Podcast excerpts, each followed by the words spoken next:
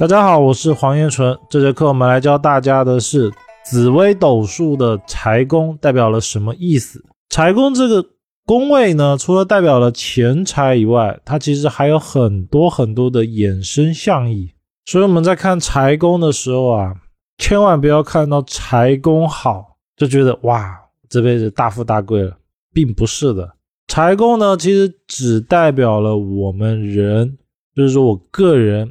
这个命盘的主人对钱财的态度，比如说是花钱花大手大脚啊，还是会喜欢买名牌，这种我们看财宫是可以的。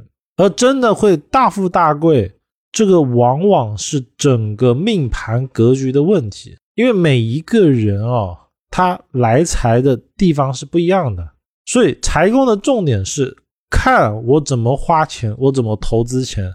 而不是看我怎么来钱，来钱要看什么宫位呢？其实十二宫都可以，我们要看的是四化。比如说父母宫、福德宫带来的钱，往往代表当事人的钱是来自于主业，或者是他的工作是父母介绍的，或者家族企业。那他的钱呢，其实是来自于家庭、父母关系、祖父辈等等。那有的人呢？财可能是来自于朋友，也就是说，朋友越多，他就越有钱。又有的人呢，是来自于子女宫，而子女宫呢，往往代表的是合伙人，也就是说，他是靠合伙得财。那不同的宫位呢，其实就造就了当事人来财的地方是不一样的。第二个是他的格局层次也是不一样的，也就是钱的大小这些呢，我们。就不可以只单纯的考虑财宫，一定要整体综合的来看。那我们就开始来进入财宫的内容。财帛宫，财帛宫呢就是看赚钱的宫位，而财宫看的其实是我通过了我的能力，通过了我的努力所赚到的钱。而其他宫位呢，也代表了赚钱，比如说父母宫。福德宫好的，往往代表容易有遗产；而夫妻宫好的呢，容易配偶帮你赚钱。所以每个宫位其实都代表了财宫，只是说它性质不一样。而财宫呢，我们重点啊看的就是我自己，比如说我通过了我的想法去投资，能不能赚钱？我们看财宫。第二个是我怎么样去花我的钱。我们看财宫，第三个是我能得到的财是多是少，我们看财宫。所以呢，财宫啊，就是重点的看我个人怎么样去使用钱的一个宫位。所以财宫化科或者是紫薇，就是那种特别名贵的星，比较注重外表的星。当事人就会花钱买名牌，然后花钱大手大脚，尤其是财宫有煞星的人，往往花钱会突然之间就花一大笔。所以财宫这个宫位啊，我们重点是看钱财。而第二个呢，是我们古代人啊都说克我者为官鬼，我克者为妻财。而我克哦，就是五行生克的克。这往往代表了去求的意思，就是我所追求的东西就是财。而很妙的是，它里面又带了一个“妻”字，所以财宫呢，往往代表的除了钱以外，还代表了感情。那紫微斗数里面已经有夫妻宫了，这时候财宫往往代表的是配偶以外的对象，也就是我们俗称的小三。男女命都一样，因为财宫是夫妻宫的夫妻宫。那我们来看一下财宫十二宫转宫的时候会产生什么样的状态。首先呢，他是夫妻的夫妻，所以呢也代表了他与配偶的相处模式。第二个呢是配偶以外的感情。第二个是事业宫的运气位，也代表气数位。也就是说，工作官禄宫看工作。而工作呢，好坏是否能产生收益，就是看财宫。第三个，它是福德宫的对宫，隐藏无法显现之因，所显现之果报，所以它代表的是这辈子的钱财。而福德宫呢，它其实代表的是我能不能花这个钱。就比如说，有的人财宫特别好，他他赚了好多钱，但是啊，他福德宫不好，那我们就要去看呢。诶，他如果是子女宫又不好，往往就代表他赚了好多钱，但是可能小孩子出问题了，或者是他会把所有的钱，或者是大部分的钱就花在小孩身上。这是一个很重要的知识点哦！我财宫好，只代表说我赚了很多钱，或者是我怎么花钱，但是我能不能花钱，我不是看财宫的，我是看其他宫位的，还有我会把这个钱花去哪。我也是看其他宫位的。第四个，它是兄弟姐妹的子女宫，所以代表了内侄外甥的宫位，也代表了兄弟姐妹的桃花位。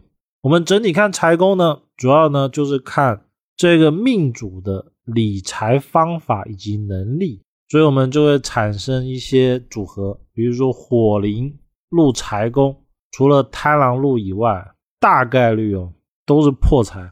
尤其火星的财往往是突然之间就花光了，比如说他可能存人存了好多年，然后呢就因为一件事，然后就把钱花完了。再一个是因为啊财宫为七财嘛，所以往往我们在断的时候，如果主星特别的特别的，比如说像桃花星，那往往代表了因桃花而失财。而这里面写的火灵为什么贪狼除外，是因为。火星、灵星如果碰到贪狼，往往代表那一个人容易经商致富，就是说他有生意头脑。那财宫呢？除了看这些以外啊，我们总结一下，它其实就是看一个人一辈子的财运如何，怎么用钱，怎么花钱，怎么投资钱。财宫我们还可以再细分一下，它是看我们跟钱的缘分深浅，来财之方式。比如说财宫可以看我钱是辛苦钱还是轻松钱，往往就是煞忌就是辛苦，然后吉星多的呢，就是当事人不用怎么做，然后钱就自然而然来了。再来第二个是从事的工作前景好不好，这个钱啊还包含了这个钱，也就是钱财的钱。所以有的人事业看起来很好，但是财宫不好，往往容易。这个工作看着好，但是不赚钱，也就是我们所谓的不景气。第三个是夫妻之间的对待关系，所以财宫如果有禄哦，则代表夫妻在钱的问题上不会太纠结。但是要注意的是，当事人可能会把这个钱花到配偶以外的异性上面。这个宫位呢，基本上只要好，当事人这辈子不会太穷的，这个是一个可以肯定的。我们只能说他不会太穷，但是财宫好的他不一定会很富有，但是财宫好的他一定不会穷，因为很富有是整个格局的问题。那我们总结一下，财宫代表的是经济活动以及理财能力，钱怎么用，财运的发展情况，收入的高低，赚钱的数量，赚钱的轻松程度，以及行业的前景，代表了二儿子、三婚、四哥、侄子、外甥。兄弟姐妹的桃花位、现金营业情况，还有对事业投入的模式。比如说财宫如果特别强势的，往往投资会大开大合，就是比如说一百万身上有一百万，那就全部花掉。如果是杀破狼的，可能就有一百万，那去借一千万，然后全部花掉。在家里的客厅次卧看财宫，如果紫微斗数里面财宫是空宫的人，会有什么样的象意呢？